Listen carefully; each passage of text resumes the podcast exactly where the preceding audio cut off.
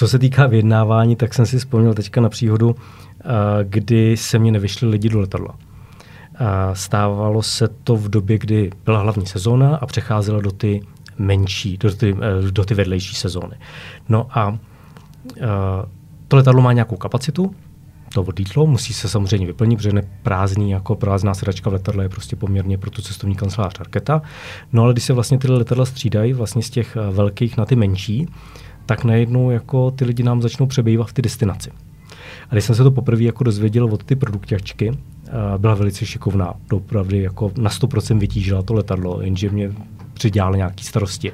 S tím, že najednou mě zavolala a říká, hele, pět lidí musí zůstat o tři dny díl jako, jako v destinaci. A já říkám, hele, jako jak jako zůstat díl?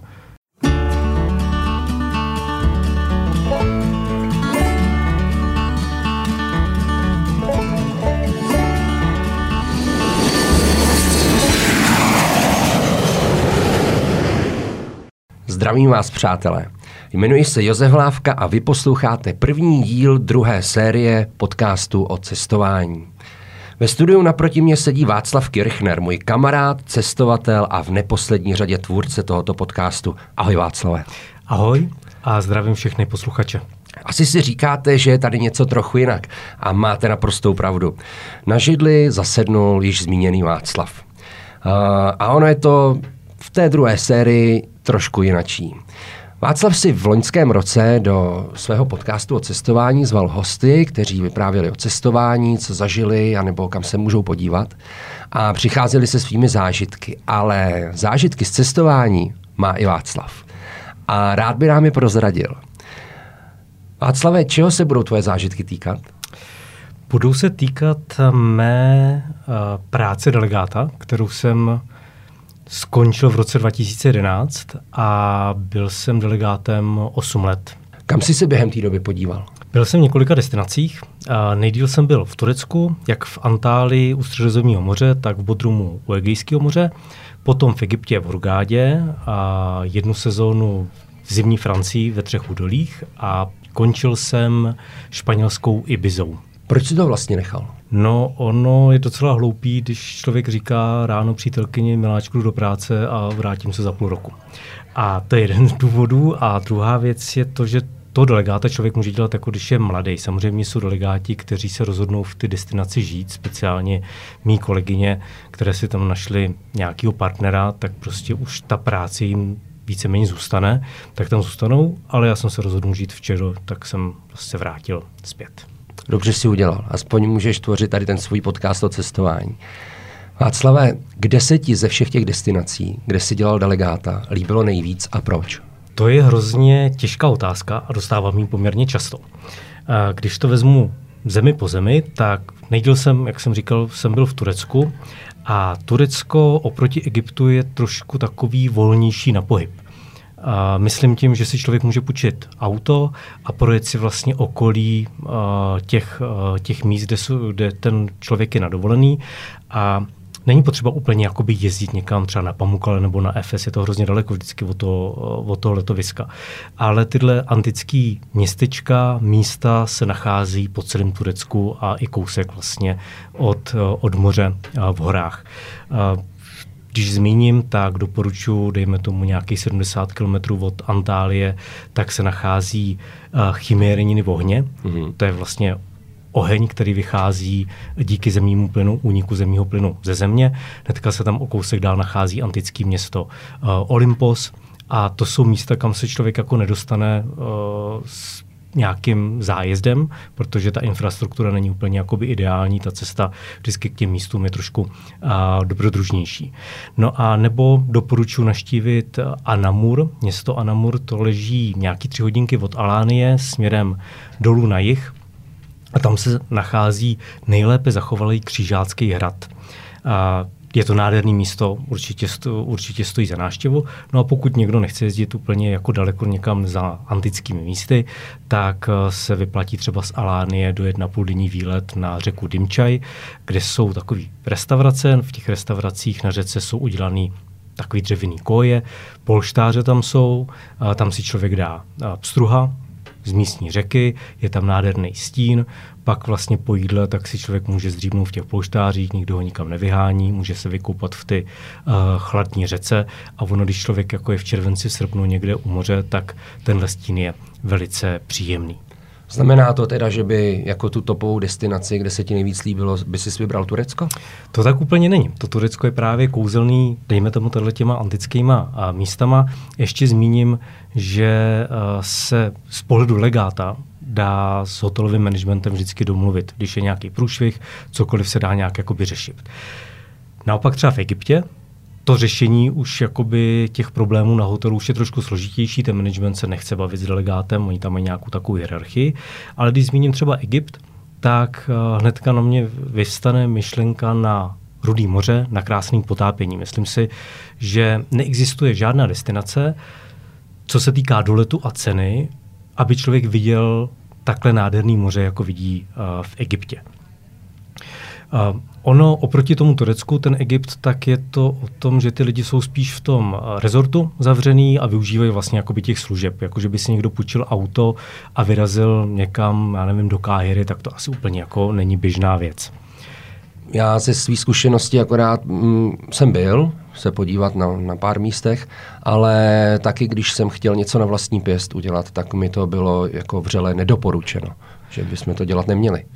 Je to tak, no. Ono samozřejmě jako není to úplně jako bezpečná země, speciálně když by člověk někam vyrazil směrem na Luxor nebo jel někam prostě přímo do pouště, tak je to prostě pro toho turistu uh, ne úplně jako bezpečné místo. Ale uh, tom Egyptě to Rudý moře, to je prostě to nejkrásnější, co tam je. Myslím si, jako když člověk jede na týdenní pobyt, tak určitě bych se asi vykašlal na Káhiru, vidět pyramidy.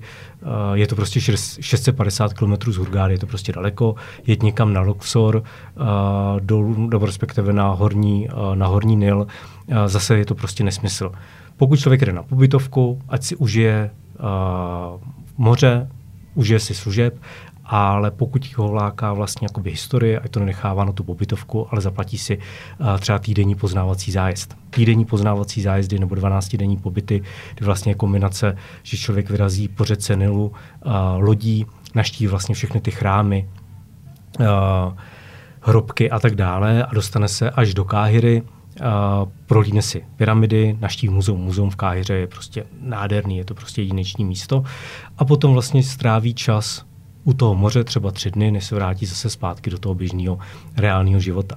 Já když jsem měl, uh, já jsem naštívil uh, Alexandrii, tam se většinou jakoby nejezdí, že by někdo vyrazil z Hurgády na výlet do Alexandrie, ale ta Alexandrie oproti ty Káhyře nebo oproti Hurgádě úplně uh, jiná.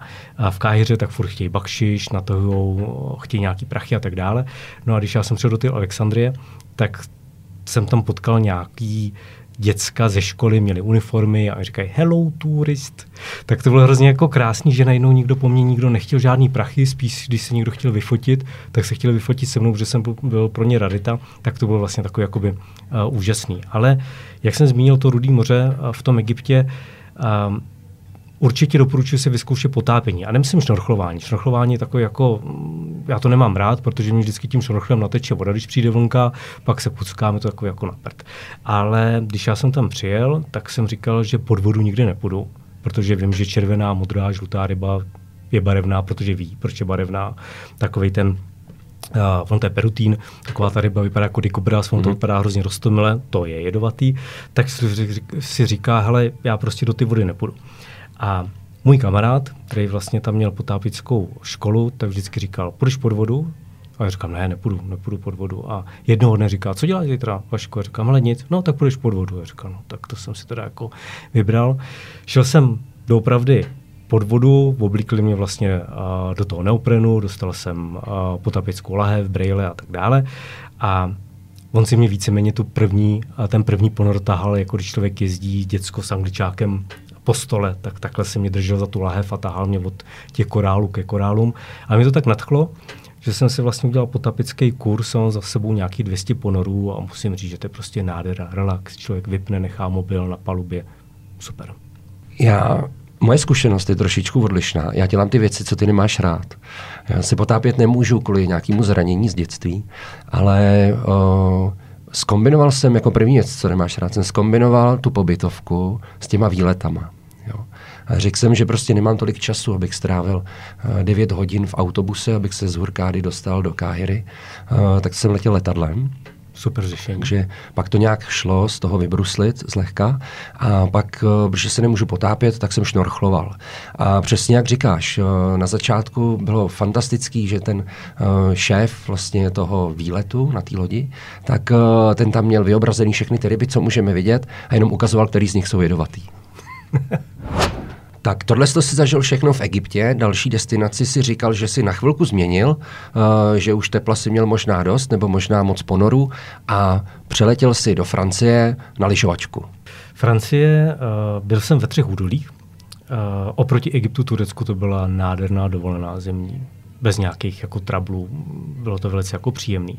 Já teda nejsem uh, francouzsky mluvící a ty, který mluví francouzsky, tak říkají, že vlastně díky tomu, že nemluvím francouzsky, tak žiju v Francii na půl. Což asi možná pravda je, to nevím, ale oni zase nezažívají to, co zažívám já, když se vlastně francouzsky nedomluvím. Vyzkoušel jsem si, že doopravdy ty francouzi nechtějí mluvit anglicky nebo německy. Přišel jsem do Mekáče a jediný, co vlastně jako jsem řekl, tak jako říkám, hele, tak si dám Big Mac menu, tak řeknu uh, Big Mac menu, uh, to je jediný, co vlastně umím francouzsky. A Ona mě kouká a říká, jo, Big Mac menu, tak to nějak jako dál a říká, co si dám pití? A říkám Coca-Cola Light a ona mě, ale sorry, já anglicky nemluvím. Samozřejmě na o, druhou stranu tak jsem zažil i restauraci, která se nachází mimo a, ty lyžařské střediska. E, byla to taková malinká restaurace, předtím stáli nějaký o, silničáři, kteří tam zrovna šli na oběd, já jsem tam vešel, tak říkám, do you speak English? A oni, a bit. A já říkám, hm, tak to jsme v háji, tak to asi si moc nepopovídáme. A bit.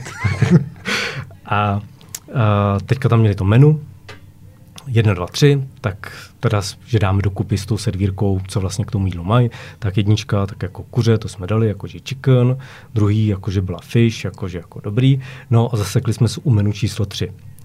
No a teďka ona přemýšlela, jak to teda jako řekne, jsme si jako úplně nerozuměli a ona zapojila do komunikace tu celou hospodu až jeden ten dělník, co tam byl na obědě, se chytnul za koleno a udělal B. Ty tři údolí jsou nádherný v tom, že oni mají 600 km sjezdovek na jeden skipas.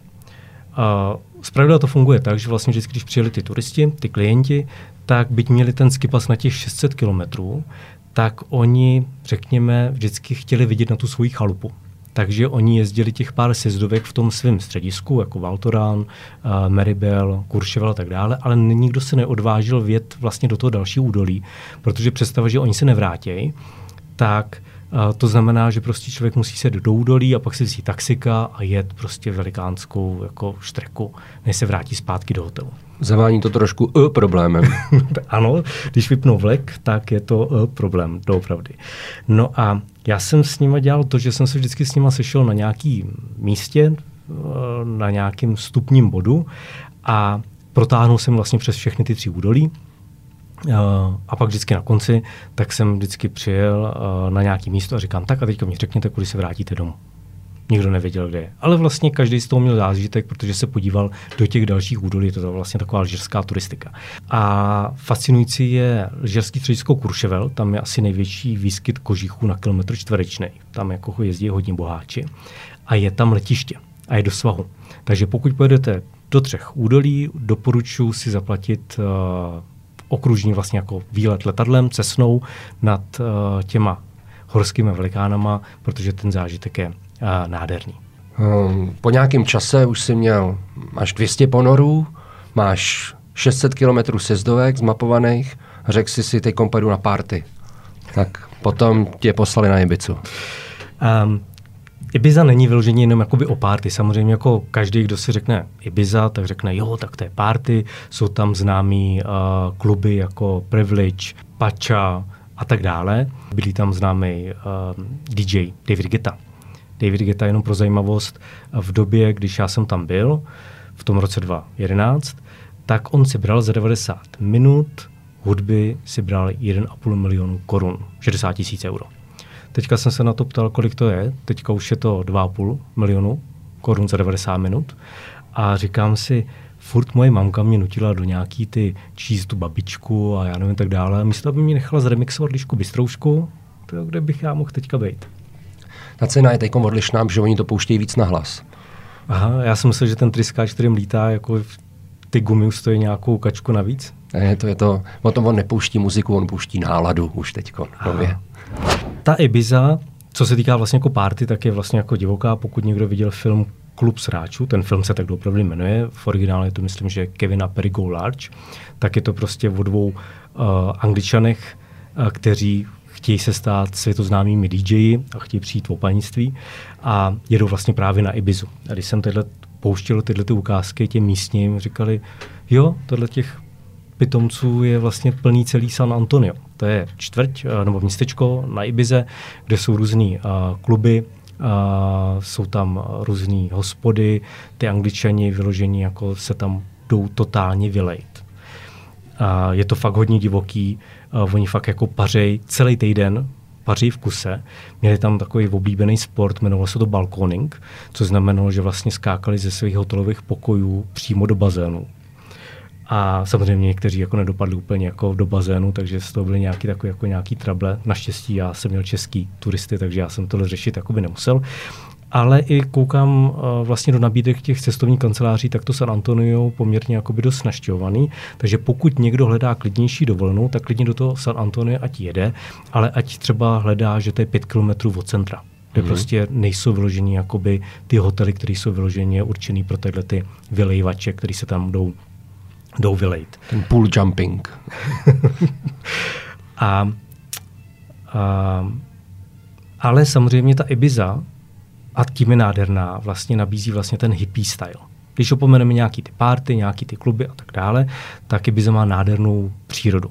A mají, má skrytý pláže, kde zastavíš auto, zaparkuješ ho a pak když třeba jdeme tomu kilometr, až dojdeš vlastně na tu pláž, kde prostě je prostě pár lidí, nejsou tam právě tyhle ty kaliči, jsou tam normálně jako fungující lidi, příjemný, doopravdy se furt tam drží takový ten hippie styl. Uh, je to hrozně příjemný, jezdí se na západy slunce, uh, je tam třeba, dejme tomu, středeční trh Las Dalias, kde prostě vyrábějí ty místní rukodělné věci z různých plechovek a malují obrazy a tak dále. Je to opravdu jakoby příjemné místo.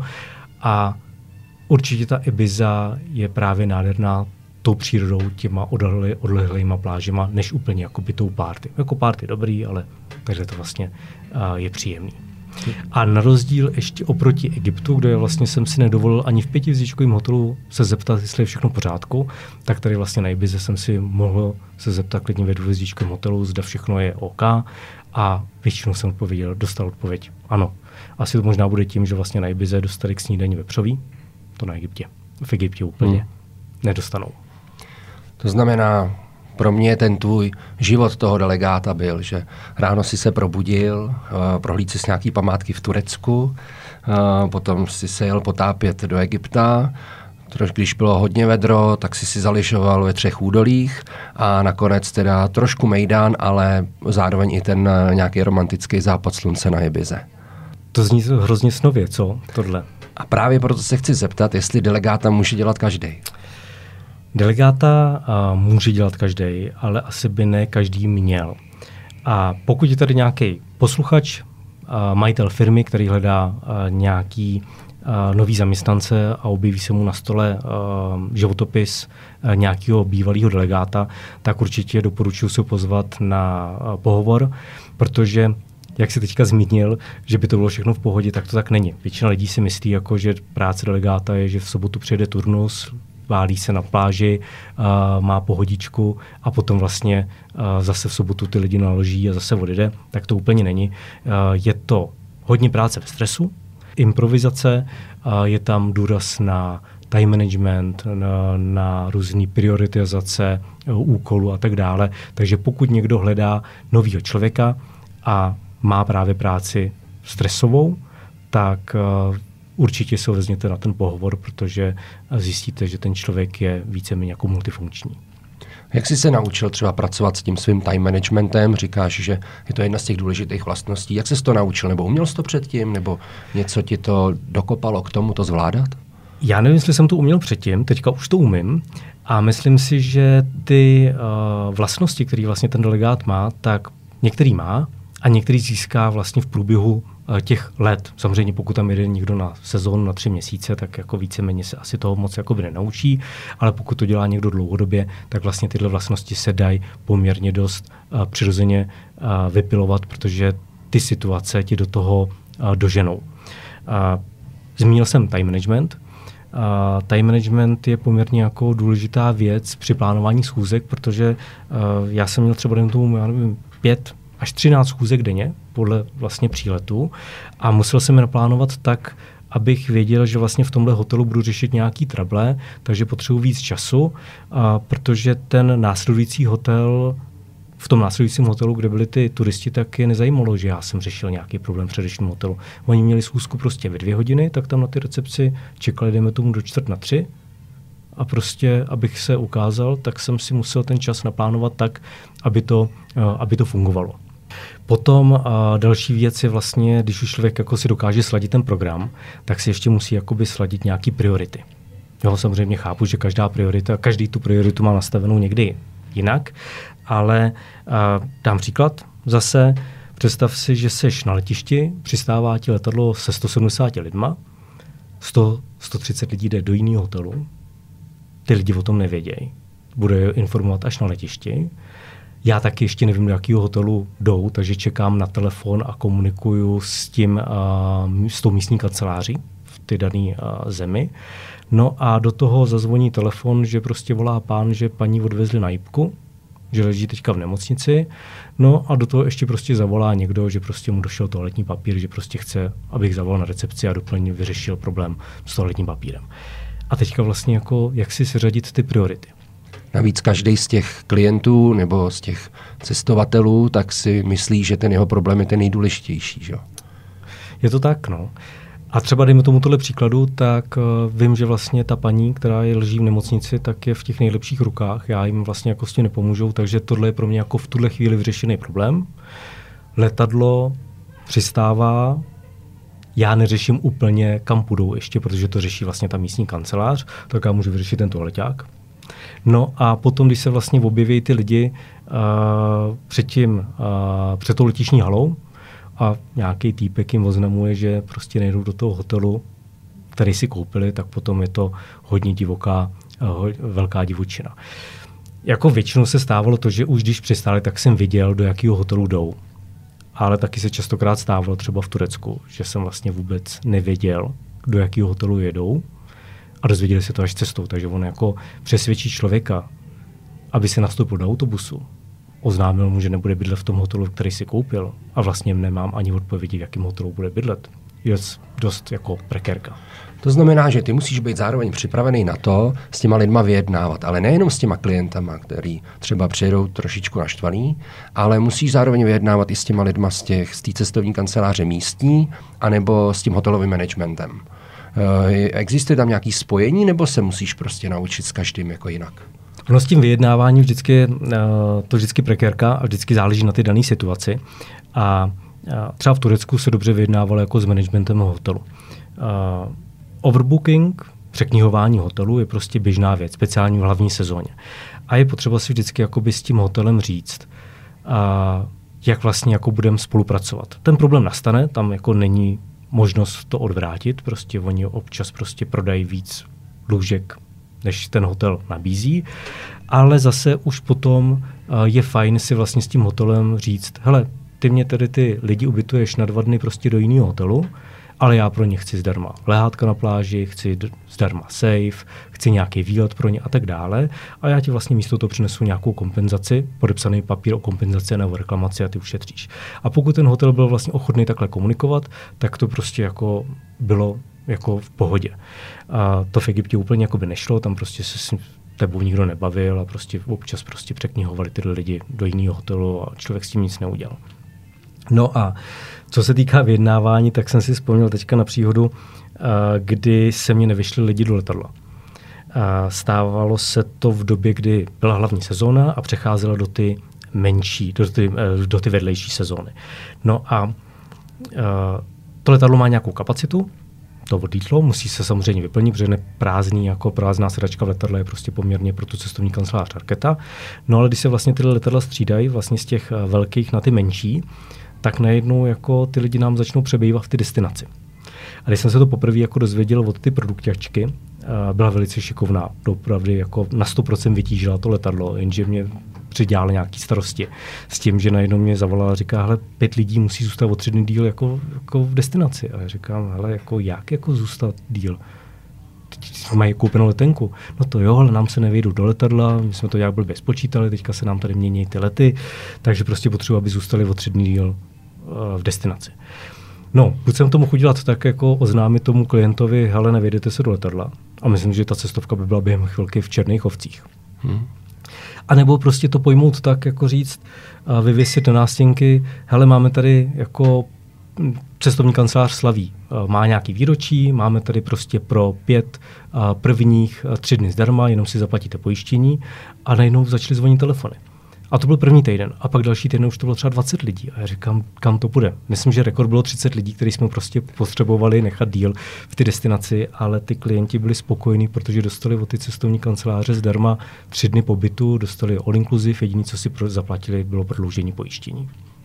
To už eh, hraničí spíš jako s improvizací, než uh, s nějakým uh, jako vyjednáváním. Jo? Že si musel vymyslet vlastně řešení, který nakonec vyhovovalo všem a zachránili jste náladu spoustu těch cestujících.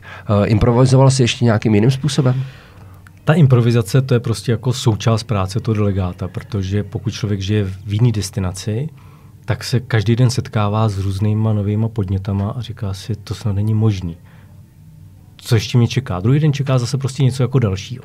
A ta improvizace a, a to přizpůsobení těm situacím, tak asi nejlíp se dá jako popsat na dopravě. Když jsem přijel poprvé do Turecka, tak jsem dostal auto a teďka koukám a říkám, jako, ty to nedává logiku, to řízení. Jako, je to nesmysl. Tam prostě jako jsou nakreslené dva pruhy a tam stojí auta, podle toho, jak jsou velký, tak je tam třeba tři až pět pruhů pak vlastně jako zastávka, jako stop, jakože oni říkají dur, tak uh, prostě tam nikdo jako taky nestaví jako na ty stopce a jako lidi v protisměru, asi pravděpodobně používají zrcátka, prostě bylo to jako, jako pro mě divoký. Pak jsem přijel do Egypta. To bylo hodně velký, to byla jako velká divočina. A když jsem se vrátil zpátky do Turecka, tak jsem říkal, to má smysl. To je jasný, tam to prostě dává to řízení jako smysl. Samozřejmě pokud je někdo um, takový jako řidič, který prostě říká, hele, já jsem na hlavní a přesto nejde vlak a teď si ten vedlejší jako počká, tak to prostě jako pro něj není. Ale když si člověk najednou jakoby zvykne uh, na ten styl toho řízení, uh, musí si zvyknout na to, že po každý jako tu přednost nemá, byť má na ní nárok, tak uh, vlastně to řízení je daleko příjemnější než vlastně jako i v Čechách. A možná tam je i méně nehod v některých případech. A co se týká vlastně jakoby ty dopravy, tak eh, v Turecku eh, tomu přizpůsobení a k té improvizaci, tak my jsme jezdili i na skutru. A tam je hrozná vlhkost, je tam vedro, takže člověk jezdí jako bez helmy. Ale viděl jsem, že ve středu pravidelně kontrolují helmy. Takže ve středu jsem vždycky tam ten úsek, kudy jeli, tak jsem vždycky musel obět přes nějaký jiný ulice, abych se vlastně vyhnul těm policajtům. A ty policajti já jsem vedle nich jel, zastavil v úterý bez helmy, pozdravili jsme se merhaba, merhaba a pokračoval jsem dál. Ale byla středa, bylo potřeba kontrolovat helmy, tak se dávaly pokuty. Já bych jenom chtěl říct, že tohle tady tu možnost má pouze delegát. Vždycky v té zemi to naši posluchači tohle dělat nesmí. Musí mít i v pondělí, v úterý a ten zbytek těch dní musí mít přilbu. Jo, tohle můžou dělat jenom delegáti. Pak vlastně v Egyptě třeba, tak uh, já jsem jezdil z Hurgády až do Safagy, což je nějakých 60 km uh, vzdálené letovisko. A z té Hurgády do, do ty Safagy vede vlastně dálnice. Z mého pohledu to je prostě dálnice, jenže tam je 60. A vy nechcete prostě těch 60 km jet tou pouští, kde nic není, tak prostě je to hrozně jakoby únavný. No a já jsem tam vždycky začínal ty schůzky, tak jsem začínal někde kolem nějaký devátý, půl desátý, aby se vlastně ty klienti vyspali, já taky. No ale jeden čas začali měřit. Prostě v ty poušti někde za kamenem prostě seděl nějaký policajt s radarem a začal mě vlastně chytat za rychlost. Protože jako těch 60 km se prostě nedalo, tam se jezdilo normálně 90 km a podobně. No ale když už jako za 14 dnů člověk dostane nějakou šestou nebo osmou pokutu, ano, sice na přepočtu to bylo 140 korun jako českých za pokutu, ale prostě už jako šestá, osmá pokuta už je to prostě jako, jako moc. Tak jsem se přizpůsobil tak, že jsem začal vlastně schůzky dělat o hodinu dřív. Bohužel klienti museli trošku si jako přistat, ale já už jsem přestal potom uh, platit pokuty. A v Egyptě, když ještě tady zůstanu, tak uh, na hlavní ulici uh, v Hurgádě, tak uh, se dělaly vlastně pravidelně nějaké policejní kontroly a já jsem měl auto, ve kterém mě nefungovala klimatizace, tak jsem měl z jezdil s otevřeným okýnkem. No a jak jsem měl bílou košili, tak kdybych se připásal, tak vlastně budu mít tam ten pruh, protože jak se v tom Egyptě všude práší, tak prostě bych tam měl ten pruh, tak se jezdil, jezdil jsem připásaný. A teďka jsem v ty koloně, popojíždím, výjíždím vlastně z toho, jakoby, z, ty, z toho centra a tam policajt a zastavuje mě a říká, no nemáš pás? Říkám, no nemám. A přede mnou stála dodávka. A na ní, na ty dodávce, byly nějaký tři egyptěni v těch galábích, tam seděli, na ty korbě. A já říkám, no já nemám pás, ale tady před tebou, tady prostě jsou tři týpci a sedí na korbě jako. No ale my dneska kontrolujeme pásy. Nevíš náhodou, co to bylo za den? to si nepamatuju, ale myslím si, že to mohla být i třeba středa. To zase. No, oni jsou hodně fixovaní na tu středu. Pak se mi stala taková zvláštní věc. Já jsem měl pro klienta na potápění, tak jsem měl vyzvednout do hotelu uh, za Hurgádu a my jsme tady v Čechách zvyklí na retardéry, které jsou takový jako skoro nic. Když jedu na skutru, tak se tomu retardéru dokážu jakoby vyhnout, jsou to takový ty, ty, takový ty bobky. Já tomu někdy říkám mrtvý policajt. Proč? Já nevím. a v Hurgádě, tak oni mají ty retardéry takový jako velký, jako že člověk jako až musí zastavit a pomalinku přijet, jestli mu zbýval prostě jako beton, když stavili tu silnici, ale prostě tam jsou fakt jako velký retardéry. No a já jsem spěchal a nějak jsem ten retardér zapomněl. A najednou jsem se ocitnul ve vzduchu s tím autem. Dopad jsem, pokračoval jsem dál, říkám, hele, fajn, auto drží, jako, pokračoval jsem dál a najednou cítím, když už jedu tou pouští, jak mě táhne volant jako doleva říkám, to je, to je nějaký divný. Jak jsem zastavil a koukal, že jsem prorazil přední kolo. Říkám, no fajn, tak poušti, uh, spěchám na, tu, spěchám na toho klienta a, a tak lezu do kufru, vyndám náhradní kolo, to tam bylo, hledám hever, hever tam není. Říkám, no tak já jsem tady v poušti a teďka jako co mám dělat? A najednou prostě projížděla dodávka, tak si mi zastavil a říkám, jestli nemají jakoby hever, tak tam já nevím, sedělo asi pět egyptianů, jednoho vysadili s tím heverem a ty ostatní odjeli. Ho tam nechali jako v poušti. Říkám, to je tak dobrý, tak jako má hever, tak jsme vyměnili kolo, vyměnili se kolo, ale tam to funguje tak, že ten egyptian, pokud nemá povolení do hotelu, tak oni ho nepustí z nějakých bezpečnostních důvodů. Tak uh, jsem říkal, fajn, tak já ho teda prostě uh, nab- budu nabrat toho klienta, budu nabrat toho klienta a pak ho vezmu zpátky, protože ty egyptiani ho tam nechali až mě pomůže vyměnit to kolo. A on se vydal jako směrem někde to pouští někam na to místo, kam jel tím autem a že on potom dojde. No tak já jsem nabral toho klienta, Uh, omluvil jsem se, že mám to spoždění, popsal jsem mu nějak jakoby, situaci a teďka jedem zpátky jako směrem uh, do ty Hurgády a teďka vidím to Egyptina v ty Galáby, jak jde s tím heverem po ty poušti, tak jsem mu zastavil, tak jsem mu nabral, odvezl jsem mu jakoby na to místo, klient koukal, jako co se vlastně jako děje, no ale zase je to prostě nějaký přizpůsobení, nějaká improvizace uh, tomu uh, danému uh, místu a ty dané chvíli. Je teda pravda, že najednou se vlastně ten můj pohled na toho delegáta dost mění. Jo? To z toho, eh, z té časované dovolený, co v tu sobotu dopoledne musí vyměnit turnusy, eh, aspoň pomalu zjišťuju a posluchači pravděpodobně taky, že to asi nebude jenom o tomhle.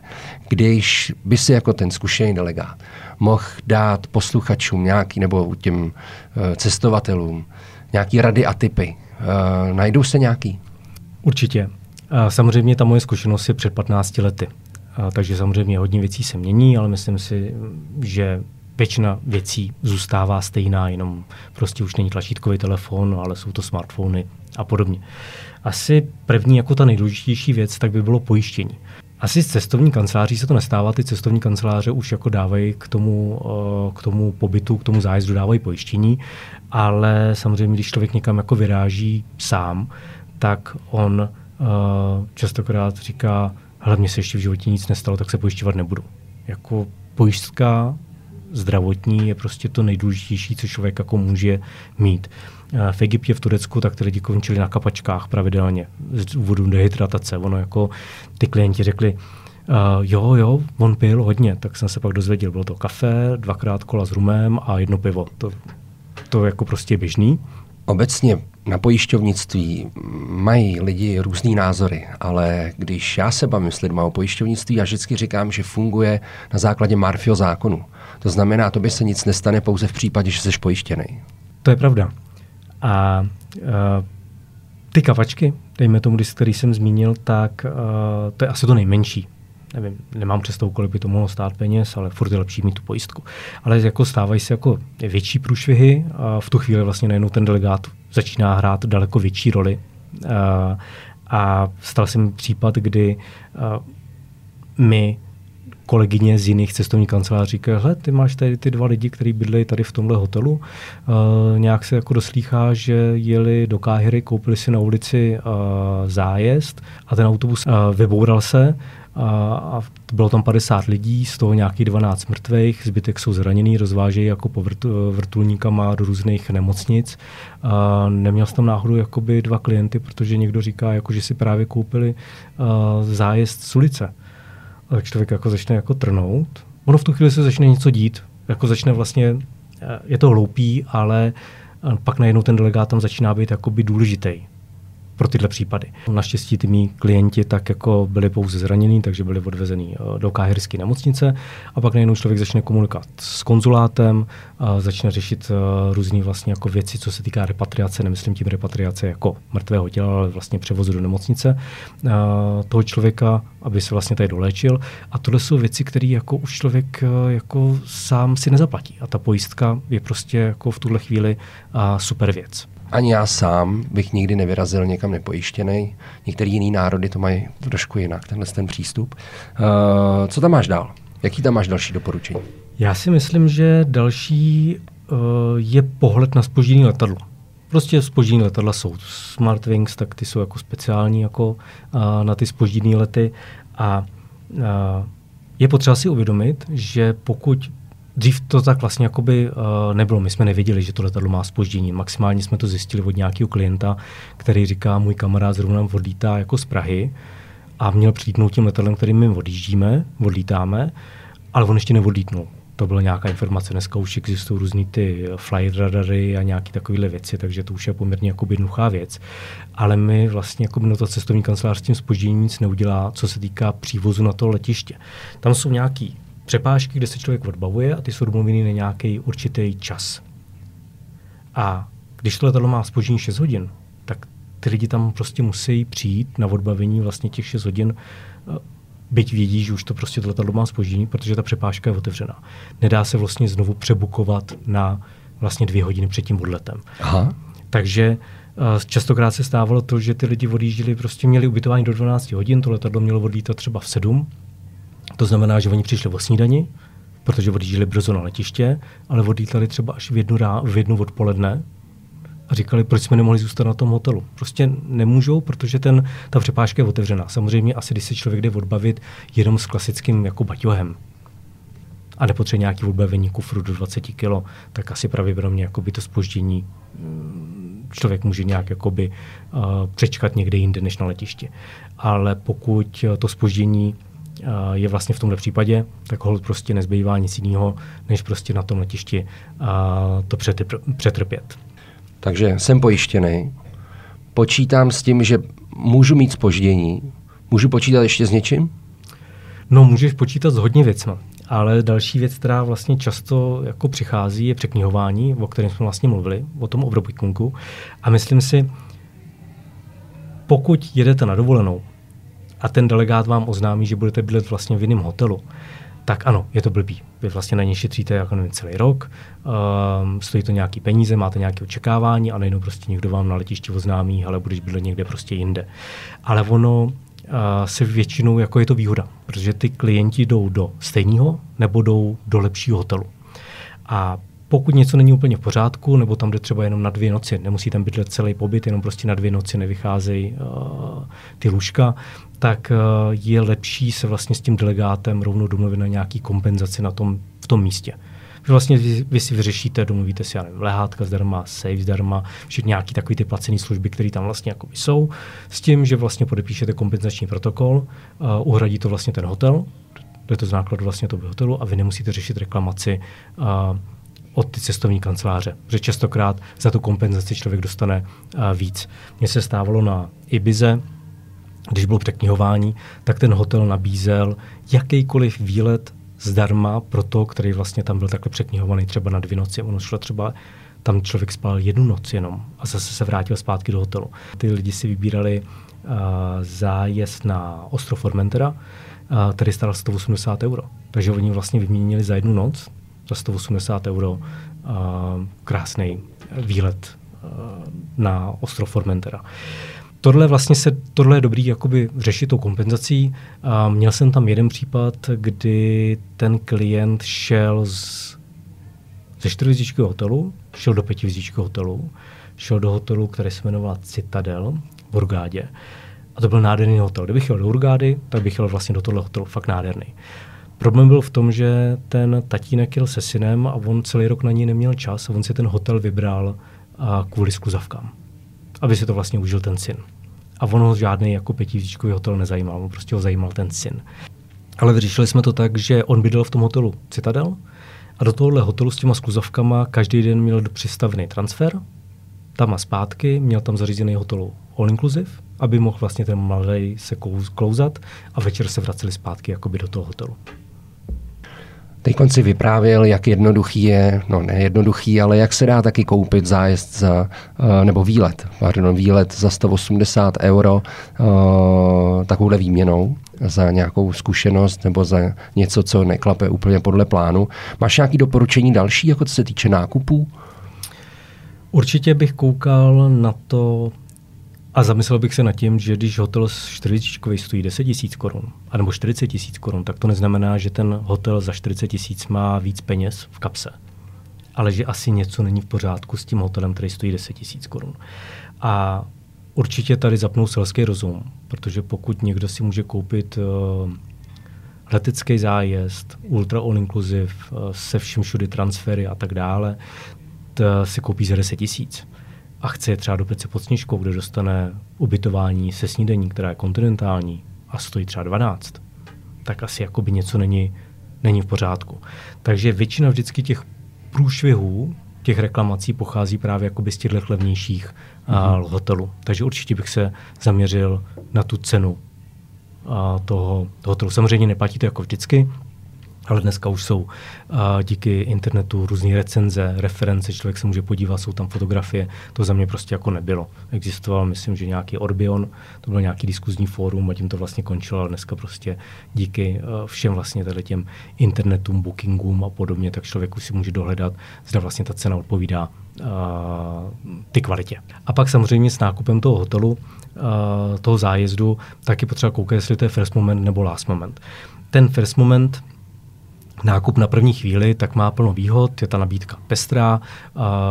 Pokud člověk potřebuje vyloženě naplánovat tu hlavní sezonu červenec, srpen, tak tam jsou ty děcka pro ty rodiny zdarma a tak dále. Člověk častokrát koupí dovolenou levnic a má jistotu, že bude v tom hotelu, protože když už má dojít k tomu překnihování, tak ty cestovní kanceláře koukají, zda si ten klient to koupil na poslední chvíli, anebo jestli si to koupil vlastně jako v předčasném nákupu. No a co se týká last minutu, tak jako je to asi je to ten zbytek. Je to něco podobného, jako když člověk před 6 hodinou běhne do potravin a chce koupit rohlíky. Prostě už tam má prostě na výběr pár rohlíků a nemůže si vybírat ten méně zahnutý či podobně. Takže doporučuji, pokud člověk chce mít jakoby klidnou dovolenou a není úplně dobrodružný povahy, že by čekal na poslední chvíli a bylo mu jedno, kde vlastně bude bydlet, si koupit ten zájezd na první chvíli, než vlastně na ten uh, last moment. Říkal jsi, že tě kontaktují ty lidi se všema možnýma věcma, ten, ten rozptyl je hrozně široký, ať je to uh, třeba nějaká dopravní nehoda, nebo, nebo je to výlet, který potřebují pomoc zprostředkovat.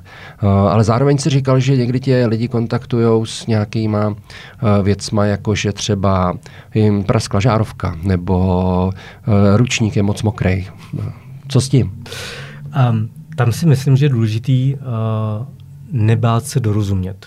Ono pokud někdo má nějaký základ jazykový, aspoň jenom trošku pár slovíček, tak, eh, tak to prostě bohatě stačí. A trošku zase zapnout trošku myšlení, trošku improvizace, takže pokud člověk se nedomluví a potřebuje vyměnit ručník, tak prostě přijde jenom na recepci, vezme ten ručník, ukáže číslo pokoje a řekne change. To zvládne úplně každý. Stejně s toaleťákem. Pokud člověk přijde s prázdnou ruličkou toaleťáku na, zách, eh, na recepci, tak asi pravděpodobně nechce, recepční pochopí, že nechce eh, ten klient objednat večeři speciálně ten personál toho hotelu v Egyptě, v Turecku, tak on nemá žádný jako znalosti složitých věd, jako nějaký I would like a tak dále. Prostě, tak to prostě, oni by vám ani nerozuměli, jako kdyby člověk jako zkoušel. Ideálně třeba v Egyptě se řekne, když člověk chce, uh, nechce uklidit pokoj ten den, tak si odchytne toho uklízeče, dovede ho k tomu pokoji a řekne today no. A to stačí. Jasně, vždycky dvě jakože spatlaný angličtiny si budou rozumět nejlíp. Jo? Když ten jeden bude umět moc, tak to není dobře vlastně tady v rámci téhle diskuze. Ale když uh, si dostával tyhle ty požadavky, teď potřebuji znát nějaký highlight. V mém životě už se jako nějaký takovýhle highlighty staly. Ale mě zajímá nějaký bizarní highlight, který po tobě ty zákazníci chtěli. uh tam asi je vlastně potřeba si říct, že jakoby ten delegát není jako hero, nějaký zachránce všeho. A, samozřejmě jsou klient, který přijede do hotelu a není úplně podle představ, tak chce okamžitě zařídit letadlo zpátky. Prostě já delegát není schopný zařídit letadlo zpátky, prostě nedává to, nedává to smysl.